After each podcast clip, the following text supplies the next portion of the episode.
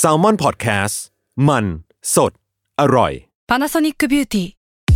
มากกว่าเครื่องเป่าผมด้วยนาโนอีเทคโนโลยีล่าสุดที่จะเปลี่ยนทุกประสบการณ์ที่คุณเคยมีนาโนอีมอยส์เจอร์พลัสเพิ่มความชุ่มชื้นให้เส้นผมหลังใช้งานมากขึ้นถึง 18 เท่า พร้อมชะลอการเฟดของสีผมสำหรับคนชอบทำสีผม ดูแลความชุ่มชื้นทั้งเส้นผม หนังศีรษะและผิวคุณ Panasonic NA0J มีเทคโนโลยีนาโนอีที่ care only you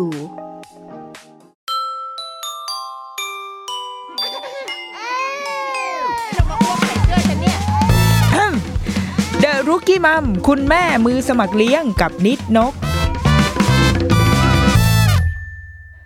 สวัสดีค่ะเดอะรุกี้มัมคุณแม่มือสมัครเลี้ยงกับ เป็นประเด็นที่ได้รับมาจากพีดีตั้มของเรานี่เองนะคะ เป็นงานด่วนงานร้อน แต่ว่าก็อยู่ในความแบบหยุดหมายถึงว่าอยู่ในความสนใจแล้วคิดว่าก็เคยแบบพูดอะไรไปดูดแล้วเรื่อยๆอยู่บ้างอะเนาะคือจริงๆ ช่วงเนี้ยมันเป็นช่วงที่บ้านเมืองเราก็มีความคึกคัก แล้วก็เราไม่แน่ใจว่าในวันที่ EP นี้ออนแอร์เนี่ยบ้านเมืองในในตอนนั้นอะมันจะเป็นยังไง แต่ว่าเราเราคิดว่าเราปฏิเสธไม่ได้หรอกว่า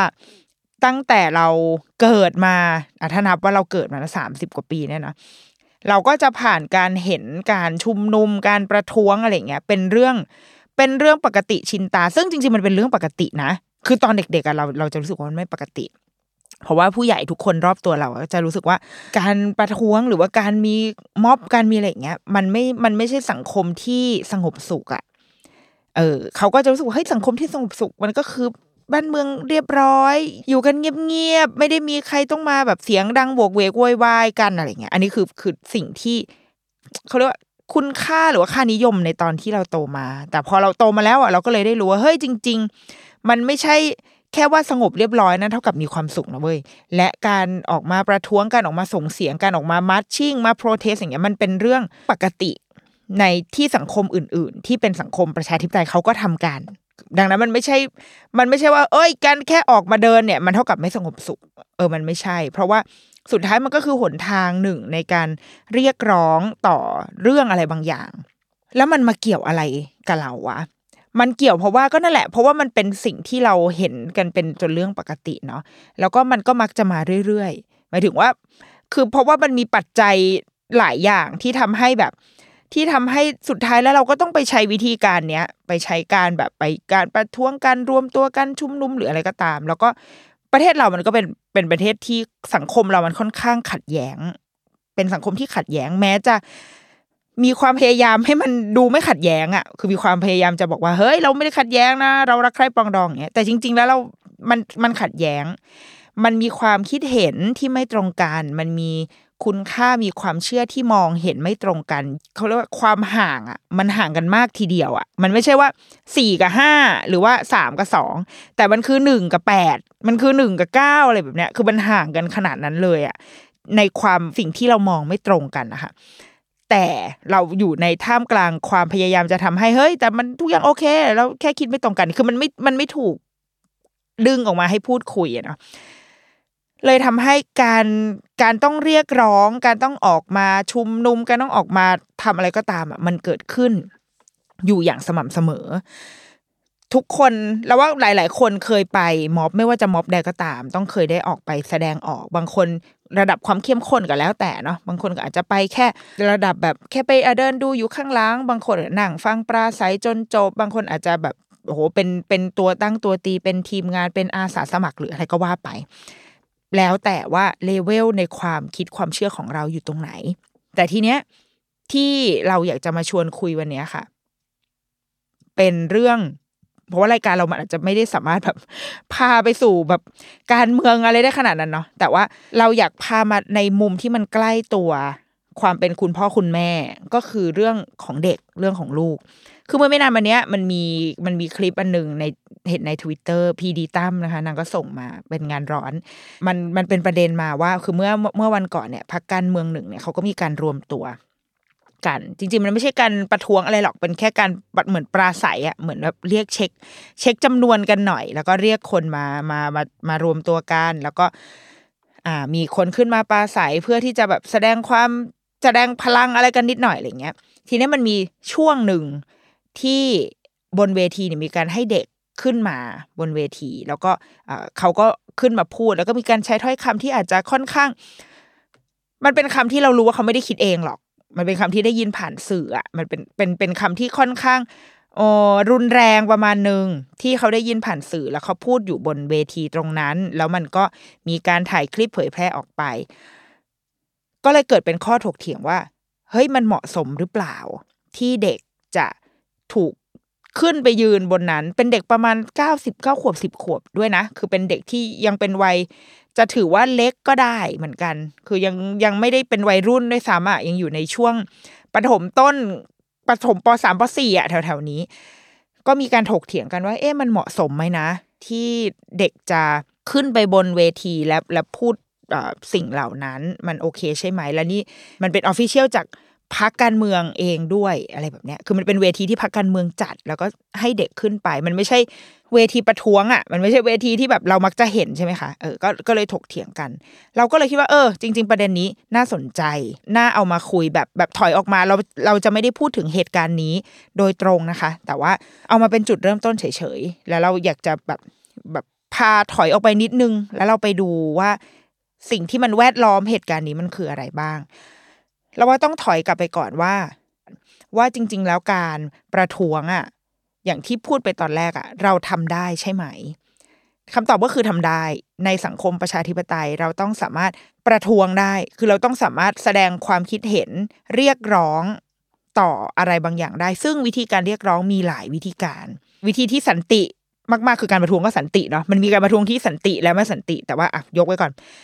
แบบที่สันติก็แบบที่เราชอบทำกันอะ แบบลงชื่ออมีคนร่างข้อเสนอร่างกฎหมาย โดยประชาชนอะไรขึ้นมาก็ตาม แล้วก็ลงชื่อ support อะไรไปกัน แล้วก็เอาไปยื่นผ่านทางช่องทางปกติ อันนี้คือคือสันติที่สุดละเพราะถ้าเราอยากได้อะไรเรานี่ไงนี่ทำการบ้านมาให้ในกูเขียนมาให้สามสี่หน้าอะช่วยเอาไปอ่านหน่อยค่ะ แล้วให้เป็นเรื่องของสภาเป็นคนไปจัดการ เพราะเขามีอำนาจในการขับเคลื่อนเรื่องเหล่านั้นทำงานร่วมกันระหว่างประชาชนกับสภา นี่คือวิธีการที่ปกติ แต่บ่อยครั้งที่สภาไม่ได้ไม่ได้ให้ไม่ไม่ให้อะคือไม่ไม่ได้รับเอาบางทีมันไปตกในชั้นสภาสิ่งที่ประชาชนเสนอไปเนี่ย ไปตกในชั้นสภา ก็เลยทำให้อ้าวแล้วกูทำไงดีวะวิธีการอีกแบบหนึ่งที่อาจจะเป็นที่นิยมในตอนนี้ในประเทศเราก็คือเราการเราขับเคลื่อนด้วยการด่า ก็คือใช้โซเชียลมีเดียมันอาจจะเพิ่งมามีในช่วงเนี่ยแหละ ยุคประมาณสิบปีหลังมานี้ที่ อินเทอร์เน็ตมันเข้าถึงทุกคนมีโซเชียลมีเดียที่ค่อนข้างเป็นการสื่อสารที่ effective เป็นการสื่อสารทางการเมืองที่ effective มาก ๆ ดังนั้นพอมีเคสอะไรก็ตาม แล้วเราด่า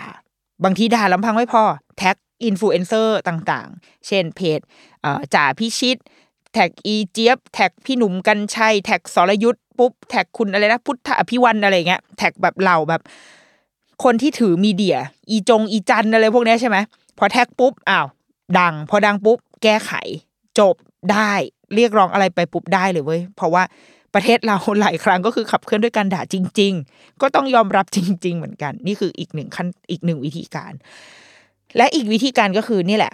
คือถ้าแบบด่าไปแล้ว หรืออะไรไปแล้วก็ยังไม่รู้ มันก็ต้องมีการประท้วง ต้องมีการออกมาแสดงเอ่อพลังออกมาแสดงให้เห็นว่าเฮ้ยมันมีคนที่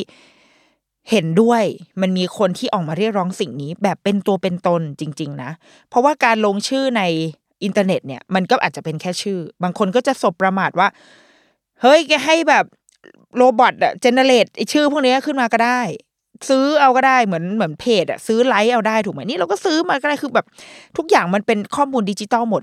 มันไม่เขาไม่เชื่อ มันไม่เห็นอะมันนับเป็นคนไม่ได้ คือประเทศเราชอบอะไรที่มันอนาล็อกนะชอบความแมนนวลแมนนวลเอาได้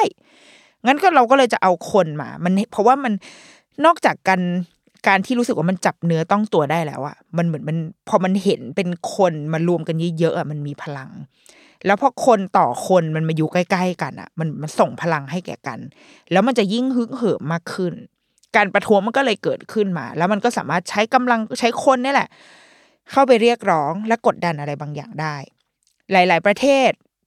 มีการประท้วงหรือมีการสไตร์กันเป็นเรื่องปกติมาก ๆ แบบว่าวันนี้จะไม่วิ่งรถน่ะสหภาพแรงงานรถไฟ วันนี้จะไม่วิ่งรถงด เพราะว่าต้องการเรียกร้องขอวันหยุดเพิ่มหรืออะไรบางอย่างเขาก็งด กดดันเพื่อให้คนน่ะมันใช้บริการสาธารณะไม่ได้ พอใช้ไม่ได้ก็เลยต้องแบบ โอ๊ยทำไงโอ้ยเดือดร้อนอะโอ๊ยปล่อยมาเหมือนเหมือนเป็นการกดดันเพื่อให้ คนที่มีอำนาจแบบเฮ้ยอ่าอ่าอ่าให้วันหยุดก็ได้ แกกลับมาทำงานเถอะได้โปรดอะไรเงี้ยซึ่งการประท้วงอย่างเงี้ย มันมีมาตั้งแต่สมัยแบบอียิปต์แล้วอะคือการไอคนงานที่เขาสร้างพีระมิดอะไรเงี้ยค่ะ สร้างสร้างอยู่แล้วก็แบบเฮ้ยทำไมแบบอาหารที่ได้กินมันไม่ค่อยดีเลยวะไม่อร่อย ก็เลยหยุดสร้าง พอหยุดสร้างปุ๊บแบบพอผ่านไปหลายวัน ไอคนคุมงานก็เดินมาดูอ้าวเฮ้ยทำไมงานไม่คืบหน้า ไอคนงานก็บอกว่า ไม่ทำแล้ว เพราะว่าไม่ได้กินของดี ไอ้ฟอร์แมนที่มาคุมงานก็บอกอ๋อเอาทำไมไม่บอกเราเอามาเอามาเอากินข้าวเอาไปทำงานต่อนะเดี๋ยวเตรียมอาหารให้มันเป็นการต่อรองอะมันเป็นการแสดงออกเพื่อต่อรองบางอย่าง แล้วมันก็ค่อย ๆ พัฒนาสิ่งเนี้ยขึ้นมาเรื่อยๆ เนี่ยแหละคือการออกมาประท้วงออกมาเรียกร้อง อันซึ่งเหล่านี้คือสิทธิของพลเมือง สิทธิของประชาชนที่อยู่ในระบอบประชาธิปไตย เราต้องต้องต้อง clear ตรงนี้ก่อนนะ เพราะว่าเราจะไม่ได้พูดถึง การประท้วงใน condition อื่น ในประเทศอื่น หรือในสังคมอื่นที่อาจจะไม่ได้อยู่ในระบอบประชาธิปไตยนี้ แต่ในระบอบนี้เรามีสิทธิ์ที่เราจะทำได้ ทีนี้พอถามว่าแล้วเด็กล่ะ มีสิทธิ์อันนี้ไหมคำตอบก็คือเด็กมีสิทธิ์ในฐานะพลเมือง เด็กมีซีวิลไรต์เหมือนกับผู้ใหญ่ไม่ต่างกันซีวิลไรต์ของเด็ก จริง ๆ อาจจะได้มาตั้งแต่ที่เขาอยู่ในท้องไปแล้วด้วยซ้ำเขามีสิทธิ์ที่จะต้องได้รับการปกป้องคุ้มครองในชีวิต ให้ได้รับความปลอดภัย ออกมาในรูปแบบไหน ออกมาในรูปแบบที่รัฐดูแลคุณแม่ของเขา เหมือนที่เราพยายามจะพูดกันตลอดว่า คุณแม่ท้องอะ จริง ๆ ต้องได้รับการดูแลนะ ต้องได้วิตามินให้กิน ต้องมีอ่าไอยาวิตามินบีอะไรอย่างเงี้ยที่เขาแจกเดี๋ยวนี้เขาก็แจกฟรีแล้วเนาะแจกไอพวกอะไรนะฟอลิกอะไรเงี้ยให้กินในราคา แจกฟรีด้วยซ้ำหรือถ้าซื้อก็คือซื้อในราคาหลักสตางค์อะคือมันมันถูกมากๆ คุณแม่ต้องได้รับการดูแลอ่ารักษาพยาบาลฝากคันอันเป็นสวัสดิการของรัฐอย่างเงี้ย มันควรจะได้ เพราะว่านั่นคือสิทธิที่คุณแม่ในฐานะพลเมือง ควรจะได้ และเด็ก ที่เป็นพลพลเมืองในอนาคตเหมือนกัน ควรจะได้ แล้วทำไมเราต้องดูแลเด็ก ก็เพราะว่าถ้าเราดูแลเขาดีตั้งแต่ในท้อง พอเด็กเกิดมาแข็งแรง เราไม่ได้แบบดูแลแบบโอ้ยมันก็หวังผลแหละถูกไหมคือเราเราจ่ายเงินให้ไปเราก็ต้องหวังผล เราหวังผลอะไรเราหวังผลให้ไอ้พลเมืองคนเนี้ยเกิดมาแล้ว แข็งแรงสมบูรณ์ดี เพราะว่าถ้าในในตอนตั้งครรภ์มันเป็นการตั้งครรภ์ที่ไม่ดีอะเป็นการตั้งครรภ์ที่ขาดสารอาหาร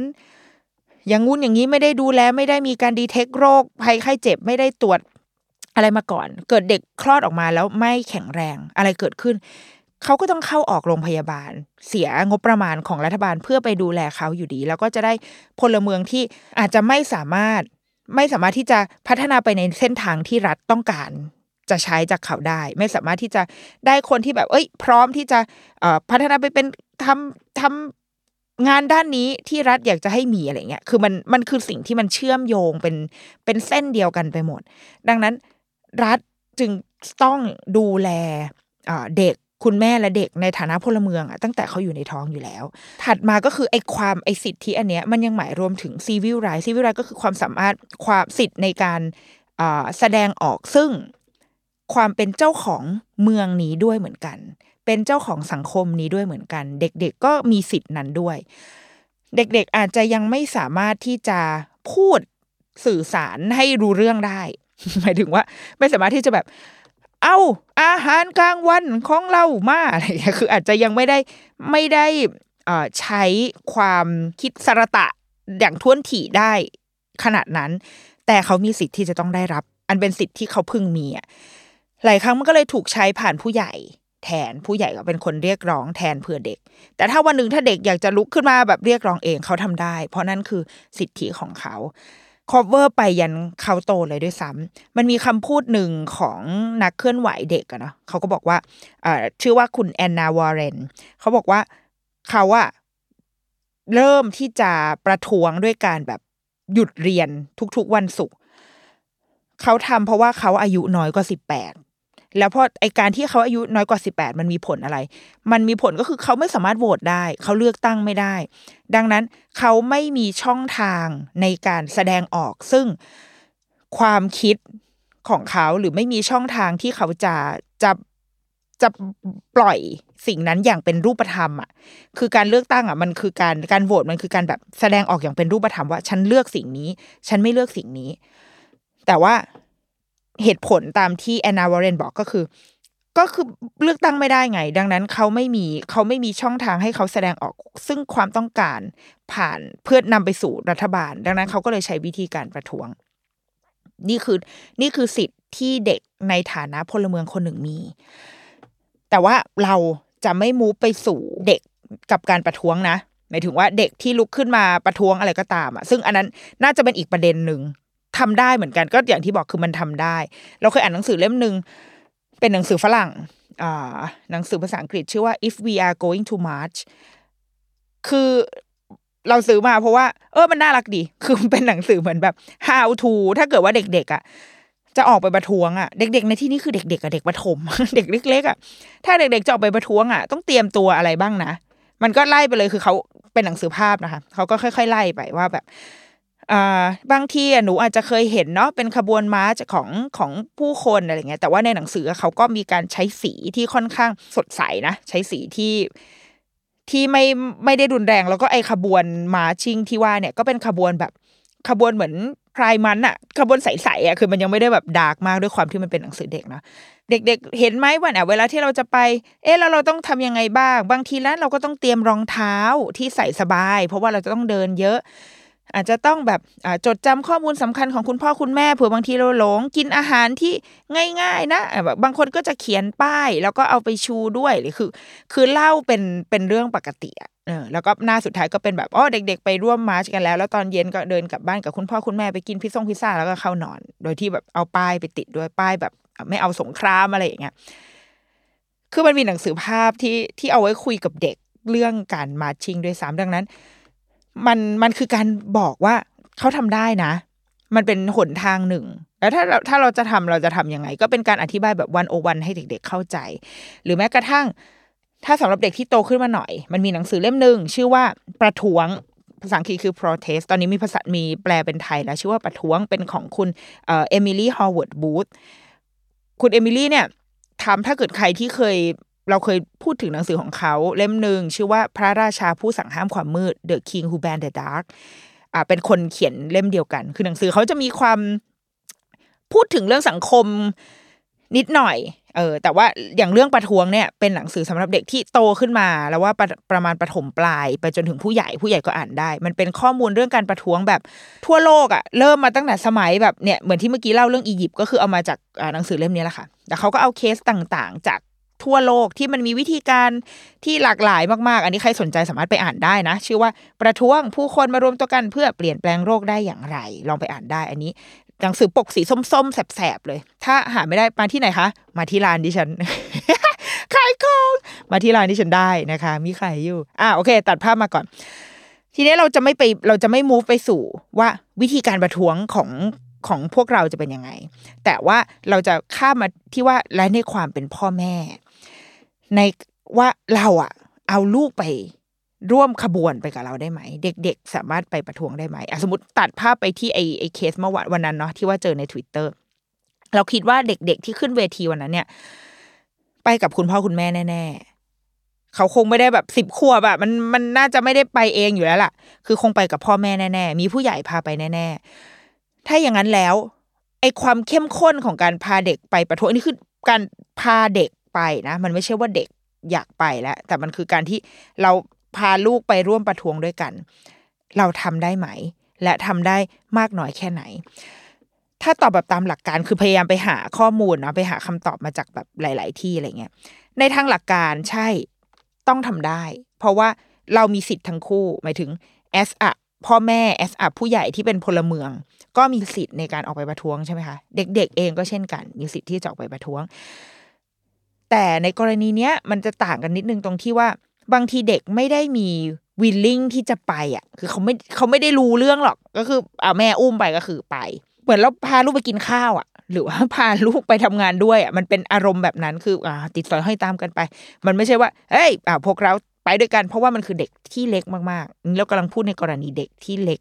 มาก ๆอยู่ ซึ่งแน่นอนว่าถ้าเขาไปกับเรา มันก็จะถูกแบบ มันคือเด็กๆเรียนรู้ผ่าน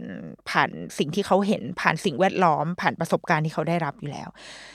ถ้าเขาไปในความถี่ที่เยอะขึ้น บวกกับว่าโอเคกลับมาที่บ้าน ดูข่าวดูอะไรแบบเสพรับอะไรเข้าไปมาก ๆ มันก็จะเข้าไปเป็นต้นทุนในในตัวเขาอะคือมันเข้าไปอยู่ในในตัวเขาในความคิดของเขา ก็อาจจะทำให้เขามี พฤติกรรมบางอย่าง หรือว่าเขาอาจจะมีความคิดมีไอเดียบางอย่าง ที่มันได้มาจากต้นทุนที่เขาได้มานี่แหละ คล้าย ๆ กับการที่เขาดู Blackpink ทุกวันน่ะ สุดท้ายเขาก็จะเต้นได้ใช่ไหมอันนี้คือเหมือนพูดถึงลูกตัวเอง ลูกยังไม่ได้ดูแบ็คพิงแต่ว่าใกล้แล้วค่ะ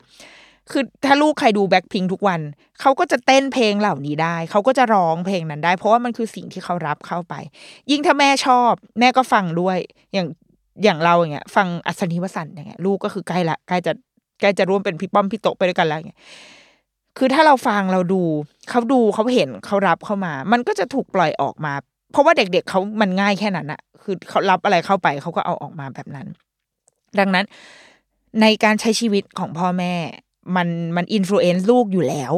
โดยที่เรายังไม่ทันรู้ตัวด้วยซ้ำบางทีเราแค่ฟังข่าว เปิดข่าว ช่องที่เราเลือกดู content ที่เราเลือกเสพ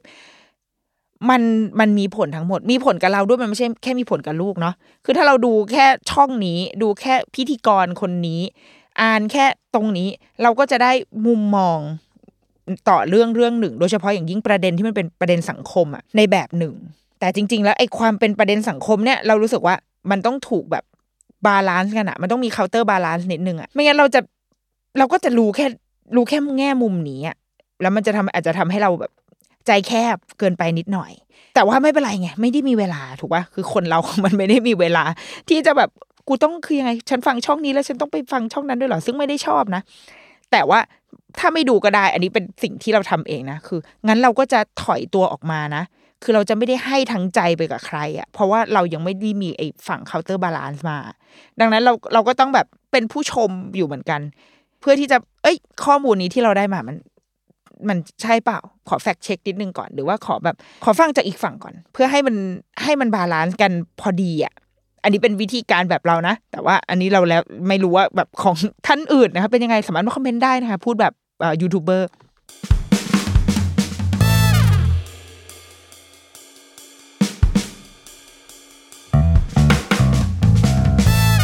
ทีนี้กับเด็กๆเองก็เช่นกันเนาะเขา influence ผ่านพ่อแม่เขาเห็นเราใช้ชีวิตอยู่แล้ว ดังนั้นที่จะสิ่งที่จะบอกก็คือ งั้นจริง ๆ เราอะไม่ได้จำเป็นที่จะต้องบอกหรือยัดเยียดไอความคิดของเราอะให้กับเขาเลยด้วยซ้ำไป เพราะว่ามันอาจจะทำให้มันแบบมากเกินไป จนเขาตัวลูกเองอะก็อาจจะมันอาจจะมีผลกับวัยเด็กของเขา เราไปอ่านแบบบทความมันมีบทความที่อ่า ที่เขียนถึงว่าลูกๆเด็กๆที่เติบโตมากับพ่อแม่ที่ค่อนข้างเป็นเป็นนักเคลื่อนไหว แบบเข้มข้นเลยอะคือเป็นคนที่เหมือนไปเคลื่อนไหวไปต่อสู้เรียกร้อง ไปประท้วงเป็นจนเหมือนจะเป็นงานหลักของเขาอยู่แล้วอะลูกๆของเขาอะอ่าเป็นยังไงบ้าง ซึ่งตอนนี้ก็คือลูกๆ ทุกคนก็คือโตหมดแล้วนะเด็ก ๆ เหล่านั้น ในทุกวันนี้โตหมดแล้ว แล้วทุกคนก็คือ บทความเนี้ยก็เขียนว่ามันคือการ suffer ของในตลอดเส้นทางการเติบโตของเด็ก ๆเหล่านี้ เพราะว่ามันเหมือนกับเขาไม่เคยมีใครถาม ไม่เคยมีใครถามเลยว่า การเมืองหรือว่าการเคลื่อนไหวของพ่อแม่เนี่ย มันส่งผลกับตัวเขาส่งผลกับวัยเด็กและการเติบโตของเขาอย่างไรบ้าง เขาบอกว่าในในในบทความนี้ค่ะ มีการยกตัวอย่างลูกของนักเคลื่อนไหวหลาย ๆ คน ซึ่งนักเคลื่อนไหวเนี่ยเป็นยุคสมัยน่าจะสักหกศูนย์เจ็ดศูนย์อะไรเงี้ยคือเก่าแล้วเนาะเป็นเคลื่อนไหวตั้งแต่ช่วงมีเคสคนดำในอเมริกา มีคูครักแคนอะไรเงี้ยแถวแถวนั้นเลยอะ่ะซึ่งตอนเนี้ยเขาก็โตมาสี่ห้าสิบแล้วอะคือก็โตเป็นผู้ใหญ่แล้ว มีลูกเป็นของตัวเองแล้ว ดังนั้นเขาก็มองย้อนกลับไปในวัยเด็กของเขา แล้วเขาก็ พบว่าในชีวิตที่ดูเหมือนดูเหมือนจะมีสิทธิพิเศษนะ คือได้เจอกับคนที่เป็นเป็นปัญญาชนทั้งนั้นเลย สมมติในงานปาร์ตี้งานเลี้ยงคริสต์มาสอย่างเงี้ยเพื่อนที่มาแขกที่มาที่บ้านเนี่ย ก็คือเป็นคนที่ถ้าสมมติเราเปิดหนังสือประวัติศาสตร์ เราจะต้องเจอคนเหล่านี้อยู่ในหนังสืออะโหมันมันเท่มากเลยนะเว้ย แต่กับเด็กอะเขารู้สึกว่ามันเป็นงานปาร์ตี้ที่น่าเบื่อมาก แล้วก็ไม่เคยมีใครถามเขาว่า เขาอยากได้ปาร์ตี้คริสต์มาสแบบไหน แต่นี่มันคือเขาจะต้องใช้ชีวิตไปกับพ่อแม่ที่ให้ความสำคัญกับกับงานที่ทำก็คือการเป็นนักเป็น activist เป็นนักเคลื่อนไหว เขาก็โอเคเอาก็ก็เติบโตมาเรื่อยๆ แล้วก็ เขารู้สึกว่าเขาถูกทอดทิ้ง รู้สึกว่าบางทีพ่อแม่แบบ หายไปไหนก็คือออกไปเคลื่อนไหวออกไปทำอะไรก็ตามอะไรเงี้ยแล้วมันทำให้เขามันมันกินเวลาชีวิตไป คือเรานึกภาพเราเป็นพ่อแม่ที่ทำงานเนาะวันธรรมดาเราก็แบบไม่อยู่ใช่ไหมแบบไปทำงานกว่าจะกลับก็เย็นก็ค่ำกว่ารถฟ้ารถติดกลับบ้านมา ทุ่มหนึงกว่าจะถึงบ้านอะ ก็มีเวลาให้ลูกวันละชั่วโมงสองชั่วโมงอะก็ก็ยังว่าน้อยเลย แต่ในงานในงานที่เป็นนักเคลื่อนไหวเป็นแอคทิวิสต์บางทีมัน มันมันไม่รูทีนอะคือมัน มันพร้อมที่จะต้องแบบไปได้ตลอด มันมันคอนซูมเวลาชีวิตไปเยอะมากๆ เขาบอกว่าความรู้สึกที่เขาเกิดก็คือ เขารู้สึกเหงาเดี่ยวโดดเดี่ยว แล้วก็รู้สึกแบบเปราะบางมาก ๆ เด็กๆจะต้องโตมาด้วยแบบความรู้สึกแบบเนี้ยความรู้สึกที่กังวลรู้สึกไม่ปลอดภัย แล้วก็ไม่มีการสื่อสารที่ดี เขาเขียนเอาไว้ในหนังสือที่มีชื่อว่า The Children of Movement ก็คือเป็นหนังสือที่รวบรวมเคสของลูกของนักเคลื่อนไหวที่เอ่อที่มีเหมือนเป็นบทสัมภาษณ์อะว่าแต่ละคนเติบโตกันมาเป็นยังไงบ้าง แล้วมันส่งผลอะไรกับ ความวิตกกังวลในระยะยาวในชีวิตของเขาบ้าง แล้วรวมถึงชีวิตครอบครัวในตอนนี้ด้วย การมีลูกการสร้างครอบครัวของเขาเองอะไรอย่างเงี้ยค่ะ ซึ่งเคสที่เขายกมาแทบทุกอันก็คือมีปัญหาแทบทั้งหมด เพราะว่ามันคือความ suffer ที่เขาได้รับมาในวัยเด็ก อีกหนึ่งประเด็นที่เราว่าก็สำคัญก็คือเขาบอกว่าเหมือนพ่อแม่ด้วยความที่พ่อแม่เนี่ยน่าจะคิดไปในทางเดียวกันเนาะทำงานคล้าย ๆกัน ต่อให้มันเป็นเรื่องคนละประเด็น สมมติคนหนึงสู้เพื่อสิทธิสตรี คนหนึงสู้เพื่อเออสิทธิสีผิว แต่ว่ามันมันคือการต่อสู้ต่อผู้กดผู้กดขี่เราอะ่ะเออมันคือคนที่ไม่ได้ไม่ได้รับสิทธิที่เท่าเทียมกับคนอื่น ดังนั้น แนวเขาเรียกว่าคอไอเดียมันเป็นสิ่งเดียวกันเนาะพ่อแม่ก็จะคุยกันแต่เรื่องนี้เขาบอกว่าสิ่งที่เขารู้สึกสิ่งที่เด็กคนหนึ่งรู้สึกก็คือ พ่อแม่เหมือนคุยกันว่าว่าพวกเขาทำอะไร พวกเขาภาคภูมิใจกับสิ่งเหล่านี้ เขากำลังสู้เพื่ออะไรอยู่ แต่ว่ามันไม่มีความรู้สึกของการที่ถามกลับมาที่เราว่า แล้วลูกคิดยังไง ลูกคิดกับเรื่องนี้ยังไง รู้สึกแบบไหน แบบไหนเล่าให้ฟังสิแต่ว่ามันไม่มีเขารู้สึกว่าเขาไม่มีตัวตนอยู่ในบทสนทนานั้น ไม่มีตัวตนอยู่ในความเชื่อของตัวเอง ไม่มีเรื่องละไม่มีเรื่องเล่าเรื่องราวของตัวเอง เพราะว่าทุกอย่างมันเหมือนถูก ถูกถ่ายทอดถูกบอกมาจากพ่อแม่ ไม่มีเรื่องราวที่เป็นของเรา ไม่มีชุดความคิดและความเชื่อที่เป็นของเราเลย ดังนั้นไอการที่เราจะตอบกลับไปอะสมมติว่าพ่อแม่บอกโอ้ยนี่เราไปทำงี้มันดีมากเลย เขาไม่ได้ต้องการความคิดเห็นจากเรา ไม่ได้ต้องการคิดถามว่าแล้วลูกคิดยังไง มันหายขั้นตอนเนี้ยมันหายไป มันคือเด็กที่โตมาแบบไม่ได้ถูกแสดงออกอะไรออกมาเลยความสัมพันธ์ที่มันควรจะมีต่อกัน ระหว่างพ่อแม่และลูกมันก็เลยหายไปตรงนั้น มันเขารู้สึกว่าถ้าเขาไม่เชื่อในแบบที่พ่อแม่เชื่อ หรือว่าถ้าเขาไม่เป็นในแบบที่พ่อแม่เป็น ไม่ได้เป็นแอคทิวิสต์หรือว่าเป็นเป็นแบบเนี้ยคือไม่ได้เชื่อแบบเนี้ยเขาจะต้องถูกลงโทษหรือ หรือไม่งั้นก็อาจจะต้องถูกแบบ หมางเมินต่อกันไปเลย มันเป็นความรู้สึกแบบนั้น มันเหมือนกับว่า มันไม่มีช่องให้ลูกได้แสดงออกเลย ซึ่งมันอาจจะขัดแย้งกันเอง กับสิ่งที่คือพ่อแม่อาจจะลืมไป คือเราก็โฟกัสกับสิ่งที่เราทำแล้วเรารู้สึกว่า นี่มันคือการทำสิ่งที่ดีอะเรากำลังเรียกร้องในสิ่งที่ถูกต้อง แต่ในขณะเดียวกัน เราอาจจะลืมไปว่า ลูกเองก็เป็นอีกหนึ่งสิ่งมีชีวิตที่มีความสามารถมีเรื่องเล่า มีความคิดความเชื่อเป็นของตัวเองได้ด้วย แต่ว่าความพยายามในการจะ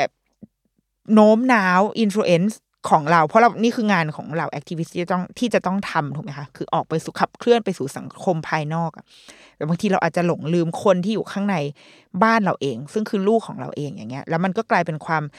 ไปกลายเป็นความ suffer กลายเป็นไปกดทับ เขาอีกทีหนึ่ง ซึ่งมันคือสิ่งที่เรากำลังเรียกร้องจากคนอื่นอยู่ บางทีเราอาจจะหลงลืม แง่มุมนี้ไป ทีเนี้ยเขาก็เลยบอกว่าเขาเขาคิดว่าสำหรับตอนนี้ค่ะ คุณคนเขียนคนนี้คุณวอลเกอร์เนี่ยเขาบอกว่า ตอนนี้เขาก็มีลูก แล้วเขาก็คิดว่าเขาสิ่งสำคัญที่สุดที่เขาจะทำกับลูกได้ในตอนนี้ก็คือการให้ลูกได้มีโอกาสในการเลือก และแสดงความคิดเห็นที่เป็นของตัวเอง โดยเฉพาะอย่างยิ่งในเรื่องการเมืองและศาสนา เขาบอกว่าตอนเนี้ยเขาอะเขาเทินมาเป็นพุทธศาสนิกชนไปแล้ว แล้วเขาแต่ว่าเขาอะเลี้ยงลูกว่าลูกจะเป็นอะไรก็ได้ ลูกถ้าจะมาเป็นชาวพุทธเหมือนกับแม่ก็คือขอให้มาด้วยความเข้าใจ และถ้ามีคำถามอะไรขอให้ถามแม่ นี่คือการแบบ สิ่งที่เขาได้เรียนรู้จากตลอดการเติบโต กับนักเคลื่อนไหวทางการเมืองที่เขาโอเค เขาได้บทเรียนมาแล้ว แล้วเขาคิดว่าสิ่งที่ดีที่สุดที่เขาจะทำให้ลูกของเขาได้ ก็คือวิธีการแบบนี้ อีกเช่นกันก็จะมีแบบมีอีกเคสหนึ่งคล้ายๆกันว่ามีคุณพ่อคนหนึ่งก็แบบว่า active มาก เป็นชาวอเมริกันบ้าง ฉันฉันต้องอ่านชื่อคนนี้ว่าคุณอีไลคุณอีไลคุณอีไลเนี่ยพาลูกไปคือมันเป็นช่วงช่วงเลือกตั้งที่เป็นทรัมป์แข่งกับฮิลลารีดัฟฟ์ไม่ใช่ฮิลลารีคลินตันฮิลลารีดัฟฟ์มีใครทันไหมคะอ่าแข่งกันแล้วคือทีมบ้านเนี่ยเขาก็เป็นทีมฮิลลารีเชียร์เชียร์เชียร์เชียร์มาก แล้วก็พาลูกไป โหเป็นกองเชียร์ไปฟังปราศรัยไปแบบว่าคือแสดงออกสุดฤทธิ์เลย ปรากฏว่าผลการเลือกตั้งออกมาปรากฏทรัมป์ชนะ เขาบอกว่าคืนนั้นอะ แบบพาลูกเข้านอน ลูกร้องไห้ แล้วเขาก็บอกว่า แบบเหมือนลูกรับไม่ได้แล้วลูกบอกว่า โดนทำยังไงดีโดนัลด์ทรัมป์เกลียดเพื่อนเพื่อนๆของหนู นั่นจึงเป็นแบบจุดเริ่มต้นที่ทำให้คุณพ่อคนเนี้ย คิดขึ้นมาฉุกคิดขึ้นมาเลยว่า เฮ้ย มันไม่มันไม่ปกติแล้ว สิ่งที่ลูก วัยแปดขวบกำลังแสดงออกมา เขาคิดว่ามันเอ๊ะมันมันไม่น่าจะใช่แล้วนะ เพราะว่ามันกัดกินอะมันกัดกินการเข้านอนของเด็กคนหนึ่งที่มันควรจะแบบ peaceful and calm ที่สุดอะแต่เขาร้องไห้แล้วบอกว่าโดนัลด์ทรัมป์เกลียดเพื่อนหนู ลูกคิดไปจนถึงขั้นไหน ลูกกำลังจินตนาการภาพแบบไหนเอาไว้อะคือเด็ก ๆ วัยแปดขวบมันยังอยู่ในช่วงกึ่ง จินตนาการบวกความจริงมันมันเกี่ยวเกี่ยวกันอยู่อะเนาะมันยังมันยังแยกอะไรออกจากกันไม่ได้มากอะดังนั้นเขาก็เลยเริ่มรู้สึกว่าเฮ้ย มันไม่โอเคแล้ว อันนี้เป็นจุดเริ่มต้นของบทความอีกบทความหนึ่งที่เขาก็พูดเรื่องนี้แหละค่ะ พูดเรื่องแบบเด็กกับการพาเด็กเข้าไปร่วมงานมาร์ชิ่งงานโปรเทสต่างๆอะไรเงี้ยคือจุดตั้งต้นของคุณพ่อคุณแม่ส่วนใหญ่ มันมันมันมีงานวิจัยมีการศึกษากันอย่างเป็นระบบเหมือนกัน จุดเริ่มต้นของพ่อแม่ส่วนใหญ่บางที เราแค่อยากให้เขาเข้าไปเป็นส่วนหนึ่ง คือได้เห็นนะคืออยากให้เขาเห็นว่า เรามีสิทธิ์ที่จะพูดออกมานะ เรามีความเรามีหน้าที่เราเป็นมีสิทธิ์ เป็นสิทธิ์ของเรา และเป็นหน้าที่ด้วยซ้ำที่เราต้องสปีกอัพแล้วก็เป็นส่วนหนึ่งของสังคมนี้ แต่ว่าบางทีเลเวลที่เราพาเขาไป รวมถึงมวลอะมวลของของที่ที่เราไปบางทีมันอาจจะมากเกินมันโอเวอร์เวมสำหรับเด็กอะแล้วเขารับอะไรเข้าไปบ้างไม่รู้อะไรเงี้ยก็เลยทำให้ส่งผลกับเด็ก มีนักวิชาการเขาด้านที่ศึกษาทางด้านนี้ค่ะ เขาก็บอกว่าจริง ๆ แล้วอะพ่อแม่ส่งต่อคุณค่าและความคิดของให้ลูกของเราอะ เป็นผ่านชีวิตประจำวันอยู่แล้ว ผ่านทุกสิ่งที่เราทำอยู่แล้ว เหมือนที่เมื่อกี้เราเราบอกอะเราฟังข่าวตอนเช้า เราดูช่องนี้เราเราพูดสิ่งที่เราพูดสิ่งที่เราคุยอะเขารับมันเข้าไปอยู่แล้วเว้ยดังนั้นบางทีเราไม่ต้องกลัวว่า เราบางทีพ่อแม่จะชอบกลัวว่าเดี๋ยวลูกคิดไม่เหมือนเรา ที่มันเป็นปัญหาที่แบบม็อบเด็ก ช่วงปีก่อนอะที่แบบมีปัญหากันว่าพ่อแม่ตัดขาดเลยไม่ให้ลูกเข้าบ้านอะไรเงี้ยเพราะว่าลูกคิดไม่เหมือนเรา เชื่อไม่เหมือนกัน เลือกคนละสีเลือกคนละพัก แล้วก็เลยทำให้แบบเราตัดขาดซึ่งกันและกันอย่างเงี้ยดังนั้นในการเลี้ยงดูของบางคนก็เลยรู้สึกว่าเฮ้ยไม่ได้ เราต้องเมคชัวร์ว่าลูกจะต้องแบบคิดเหมือนเรา เพราะว่าสิ่งที่เราคิดที่เราเชื่อเนี่ยมันมันดีที่สุด แต่ว่า เราก็เลยพยายามจะแอดเนาะแบบอัดไปเฮ้ยลูกเนี่ยเห็นพอเห็นหน้าคนนี้นี่ไอคนนี้มันแย่มากแบบพยายามจะทำทุกอย่างเพื่อเมคชัวร์ว่าเขาจะต้องได้รับสิ่งนี้ แต่ทีเนี้ยเคลียร์ให้ดีนะว่าสิ่งที่ลูกได้รับคือเมสเซจที่ว่า ไอคนเนี้ยมันเป็นคนไม่ดี หรือลูกเห็นแค่ความโกรธความเกลียดของพ่อแม่นะมันมีแล้วว่ามันมีสองอันที่มันไปด้วยกันอะ คือตัวคอนเทนต์จริงๆอะคอนเทนต์จริง ๆ ที่บอกว่านายเอเนี่ย มันไม่ดีมันขี้โกงมันทำอย่างงู้นอย่างนี้ กับสองคือสิ่งที่มันเกาะคอนเทนต์นั้นไปด้วยก็คืออิโมชันนะ คืออารมณ์คือทัศนคติที่มันเกาะไป เราคิดว่าส่วนใหญ่เด็ก ๆ ได้ ได้ไอสิ่งที่เกาะแต่มองไม่เห็นแก่น เห็นไออารมณ์ที่มันคลุมแก่นทั้งหมดที่เรากำลังส่งไปเนี่ย เห็นอารมณ์โกรธ อารมณ์แค้น อารมณ์เกลียดรับรับมันเข้ามา แล้วมันก็เลยอาจจะกลายเป็นคุณค่าที่เราเขารู้ว่า อ๋อ นี่คือแบบ พ่อแม่มีแต่ความโกรธความเกลียดต่อสิ่งนี้ แต่ว่ากลับไม่ได้พยายามจะทำความเข้าใจสิ่งนั้นด้วยซ้ำไม่มีเหตุผลที่ที่ make sense มากพอที่จะอธิบายว่าทำไมเราถึงควรจะเกลียดคนหนึ่งคนคนนั้นอะไรแบบเนี้ย เนี่ยคือคือความพยายามที่บางทีมากเกินไป ทั้งที่จริง ๆ แล้วอะลูกเห็นอยู่แล้ว เราไม่ต้องทำอะไรเลย เราแค่ใช้ชีวิตของเราไปตามปกติ ลูกเขาก็เห็นอยู่แล้ว แล้วเรามีเราเราถือว่าเรามีโอกาสที่จะอินฟลูเอนซ์เขาได้ เรามีโอกาสที่จะเขาเรียกอะไร ชนะได้อะเพราะว่ามันถ้าต้องเลือกสมมติมีแบบหนึ่งสองสามสี่แต่ลูกไม่รู้ไม่มีข้อมูลกับเรื่องอื่นเลยนะ แต่เห็นว่าแม่เลือกหนึ่งตลอด แม่ใช้ชีวิตกับหนึ่งเสมอมา มันมีโอกาสที่เขาจะเลือกหนึ่งอยู่แล้ว โดยที่อาจจะไม่มีเหตุผลด้วยซ้ำแต่เขาเลือกแค่ว่าอ๋อแม่เลือกหนึ่งเพราะเพราะว่าแม่หนูฟังหนึ่งแม่หนูใช้ดูหนึ่งไปเข้าร่วมกับหนึ่งอะไรก็คือ มันเหตุผลมันแค่นี้เลย แต่ว่าพ่อแม่มักจะใช้ความพยายามมากเกินไปนิดนึง เพื่อที่จะเพื่อที่จะยัดเยียดชุดความคิดความเชื่อของตัวเองเข้าไป ดังนั้นอะการจริง ๆ การไปประท้วงการพาเด็กๆไปอะมันไม่ได้มันไม่ใช่เรื่องผิดหรืออะไรนะ แต่ว่าอาจจะต้องดูเลเวลของมันให้ดี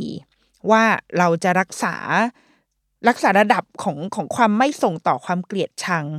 เป็นชุดความเชื่อที่เราเชื่อไปยังลูกอะ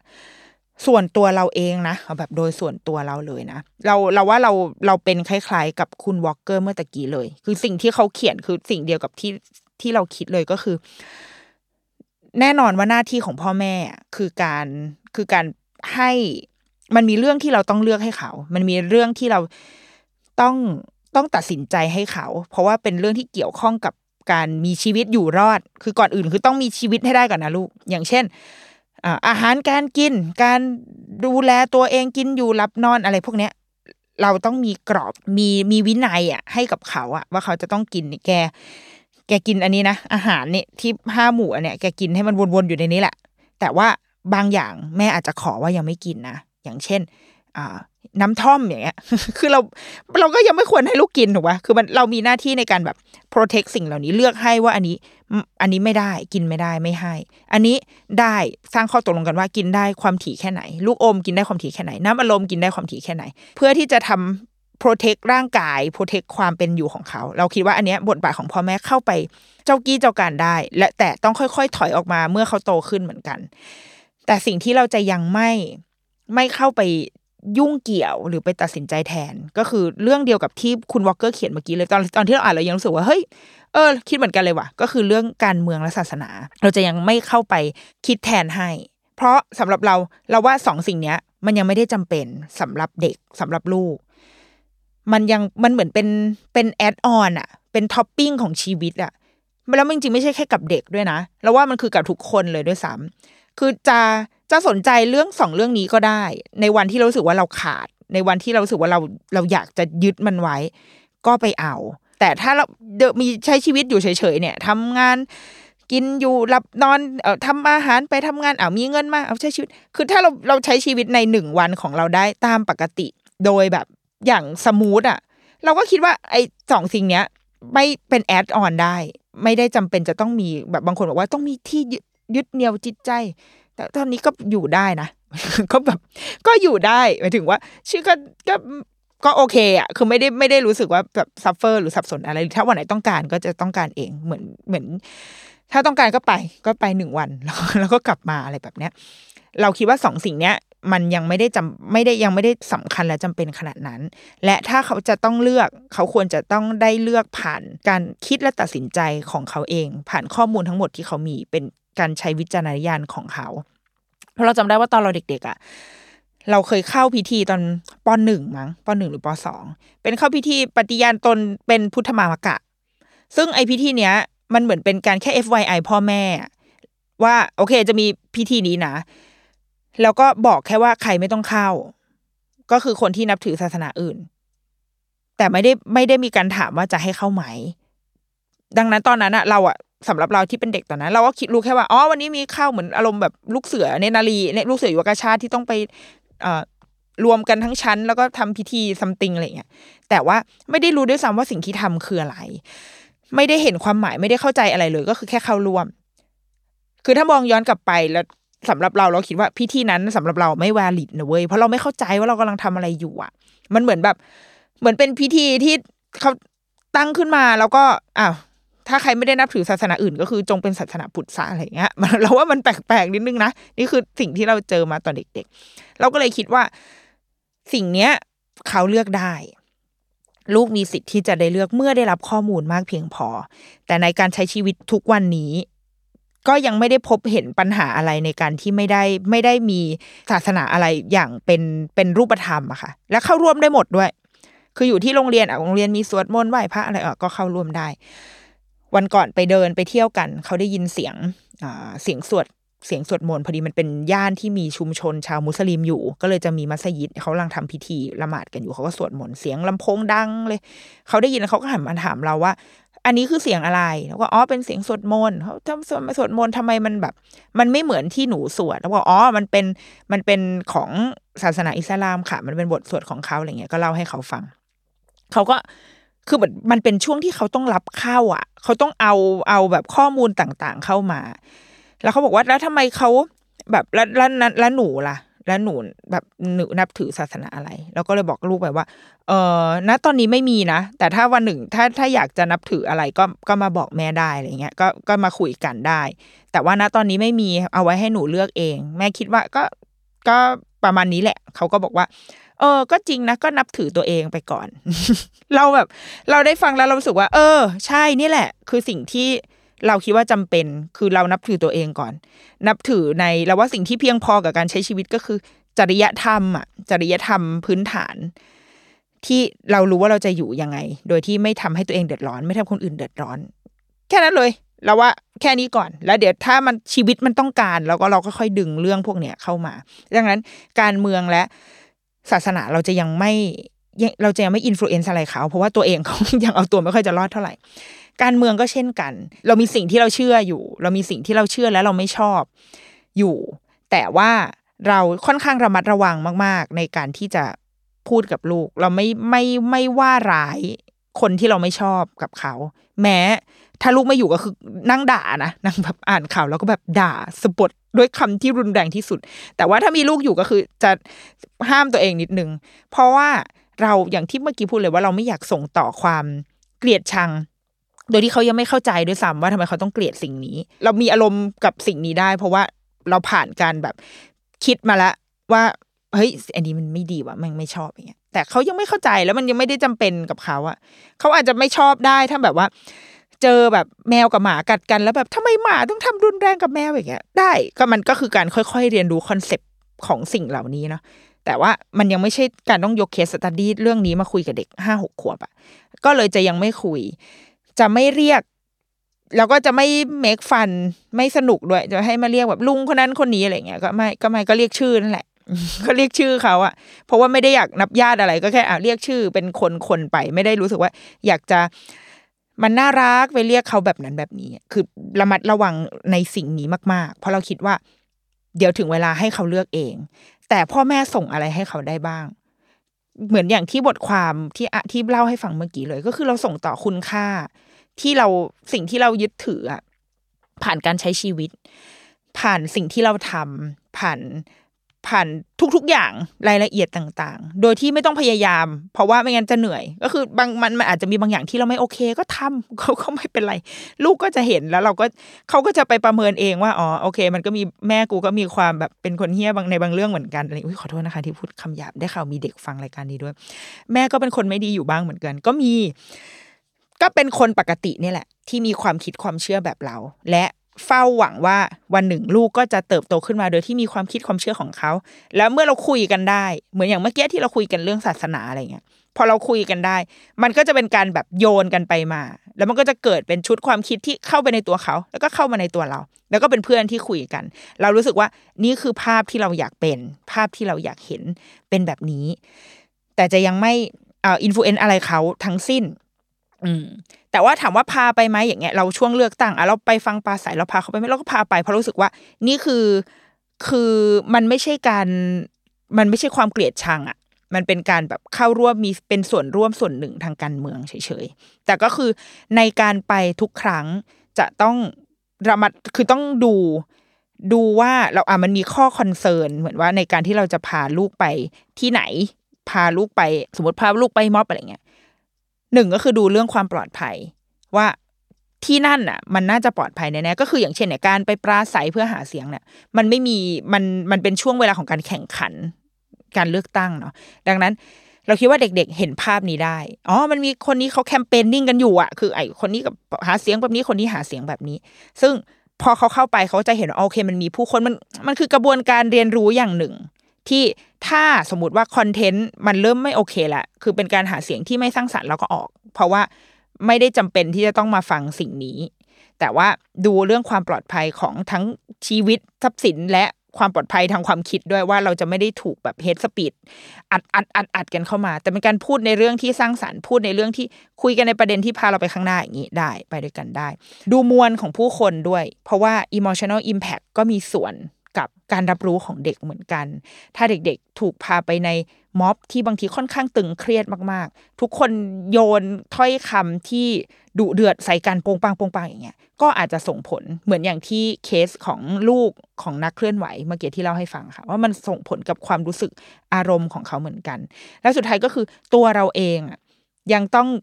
ระลึกไว้อยู่เสมอว่าหน้าที่สำคัญหน้าที่หลักของการเป็นพ่อแม่ ไม่ใช่การสร้างนัก activist แล้วก็ตามนะ แต่มันคือการ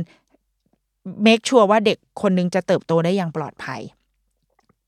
เติบโตได้อย่างเป็นเป็นตัวของเขาเองจริง ๆ แล้วก็ไม่ได้รับพยันตรายใด ๆ จากการใช้ชีวิตที่เราที่เราใช้กัน นี่คือหน้าที่หลักของพ่อแม่นะ ส่วนอื่นก็ยังคงเป็นแอดออนอยู่ดี และสุดท้ายบอกว่า งั้นแล้วเราจะเราจะสร้างลูกคือเพื่อแบบ เพื่อที่จะไปให้ถึงจุดที่เราคุยกันในเรื่องการเมืองได้ ลูกเข้ามาอินวอลฟกับการเป็นพลเมืองที่ที่แอคทีฟได้เป็นแอคทีฟซิติเซนคนหนึ่งได้เนี่ย พ่อแม่ทำอะไรได้บ้าง ที่ไม่ใช่แค่การพาไปม็อบ สิ่งแรกคือเราคุยกันด้วยคำถามปลายเปิด เพื่อให้ เพื่อให้ได้แชร์ความคิดความเห็นซึ่งแก่ละกัน การแชร์ไม่ใช่แบบถามแต่ลูกอย่างเดียวนะ ตัวเราเองก็แสดงความคิดเห็นของเราได้ เราเล่าเราพูดในฐานะที่ว่า แม่คิดว่าแบบนี้ แล้วหนูคิดยังไง ต้องมาด้วยน้ำเสียงและท่าทีที่ไม่ใช่ว่าแกต้องคิดเหมือนฉันนะแต่ว่ามันเหมือนเพื่อให้เขาเคยชินว่า ทุกๆ คนมีความคิดเห็นเป็นของตัวเองได้ บางทีเขาได้ยินไอเดียของเราไอเดียของเพื่อน หลายครั้งเวลาเราฟังไอเดียคนอื่นแล้วก็เออ มันมีแง่มุมนี้ที่เราไม่เคยคิดว่า เหล่านี้มันมันคือการแบบโยนกันไปมา แล้วพอเราพอเราได้ฟังคนอื่นมากขึ้น เราได้พูดความคิดของเราออกไปด้วย มันเหมือนเราได้สอบทานความคิดของตัวเอง แล้วก็เกิดเป็นชุดความคิดความเชื่อที่คมชัดมากขึ้น อีกอย่างก็คือเราการที่จะสอนประชาธิปไตยให้กับลูกอะ่ะมันไม่ใช่แค่การแบบเลือกตั้ง หรือว่าแค่การแบบ อ้าวเสียงวันนี้ใครจะไปกินอะไรโหวตอะไรอย่างเงี้ยมันมันไม่ได้ทื่อๆแค่นั้นเนาะแต่ว่าอาจจะต้องย้อนกลับมาว่า แล้วประชาธิปไตยคืออะไร แล้วว่ามันประประชาธิปไตยมันประกอบด้วยคุณค่ามากมาย ที่เราเป็นตัวอย่าง เราทำให้ดูหรือว่าเราสร้างให้ลูกได้ผ่านการใช้ชีวิต อย่างเช่น ความการเคารพในผู้คนที่แตกต่างแต่ว่าทุกคนมีความสำคัญในฐานะมนุษย์ มีความสามารถในฐานะ ในฐานะมนุษย์คนหนึ่งไม่แตกต่างกัน ดังนั้นเราเคารพทุกๆ คน เราให้ความสำคัญเราให้เกียรติกับทุกๆ คนได้ เราฟังหรือเปล่า เวลาที่คนอื่นพยายามจะแบบตอบมาเราฟังเขามากพอไหม เรามีความอดทนอดกลั้นต่อสิ่งที่ความคิดเห็นที่อาจจะไม่ตรงกับเราอะมากเพียงพอไหม เราทำหน้าที่และมีรักษาสิทธิ์ และไม่ละเมิดสิทธิ์ของคนอื่นหรือเปล่า อะไรพวกเนี้ยไอ้คุณค่าพวกเนี้ยค่ะ ที่มันอยู่แบบเป็นฐานของที่บางทีอาจจะมองไม่เห็นอะเรามองเห็นเหมือนภูเขาน้ำแข็งเนาะเราเห็นแค่การเลือกตั้งใช่ป่ะประชาธิปไตยการเลือกตั้ง แต่ว่าจริง ๆ แล้วอะมันประกอบขึ้นด้วยคุณค่ามากมายเลย ที่มันจะไม่มีทางอยู่ได้เลย ถ้าคุณค่าพวกนี้ไม่ได้ถูกสร้าง เราคิดว่าเพื่อที่จะสร้างลูกที่มีความคิดความเห็นและอยู่ในระบอบนี้ได้อย่างแข็งแรงมั่นคงคือ เขาต้องถูกปลูกฝังคุณค่าเหล่านี้ให้ชัดเจนก่อน เขาสามารถดูแลตัวเองได้ไหมเคารพคนอื่นหรือเปล่า ให้เกียรติคนอื่นได้หรือเปล่า รับฟังความคิดเห็นของคนอื่น ในขณะเดียวกันก็มีความคิดเห็นเป็นของตัวเองได้ รู้จักการคอม p r o m i s e ต่อรอง เพื่อให้ได้มาซึ่งประโยชน์สูงสุดของเราทุกคนหรือเปล่า และแต่ในขณะเดียวกันก็สามารถรักษาสิ่งที่ตัวเองพึงได้ได้ด้วยอย่างเงี้ย อะไรพวกเนี้ยมันคือมันมีดีเทลให้ทำเยอะมากเลย ที่ไม่ใช่แค่การพาลูกออกไปเลือกตั้ง หรือพาลูกออกไปประท้วงเท่านั้น มันยังมีมิติอื่น ๆ อีก และที่สำคัญที่สุดก็คือ ต้องดูแลจิตใจหัวจิตหัวใจของลูกให้มากพอด้วย เพื่อให้อย่างน้อยที่สุดความสัมพันธ์ของเราไม่ว่าเราจะทำอะไรก็ตาม เราจะประท้วงแค่ไหนหรือเราจะไม่ประท้วงอะไรเลยหรืออะไรก็ตามอะสายสัมพันธ์ของพ่อแม่กับลูกจะต้องไม่เสียหาย ไม่ว่าเราจะเลือกเส้นทางไหน อะเดรุกี้มัมสัปดาห์นี้สวัสดีไปก่อนนะจ๊ะ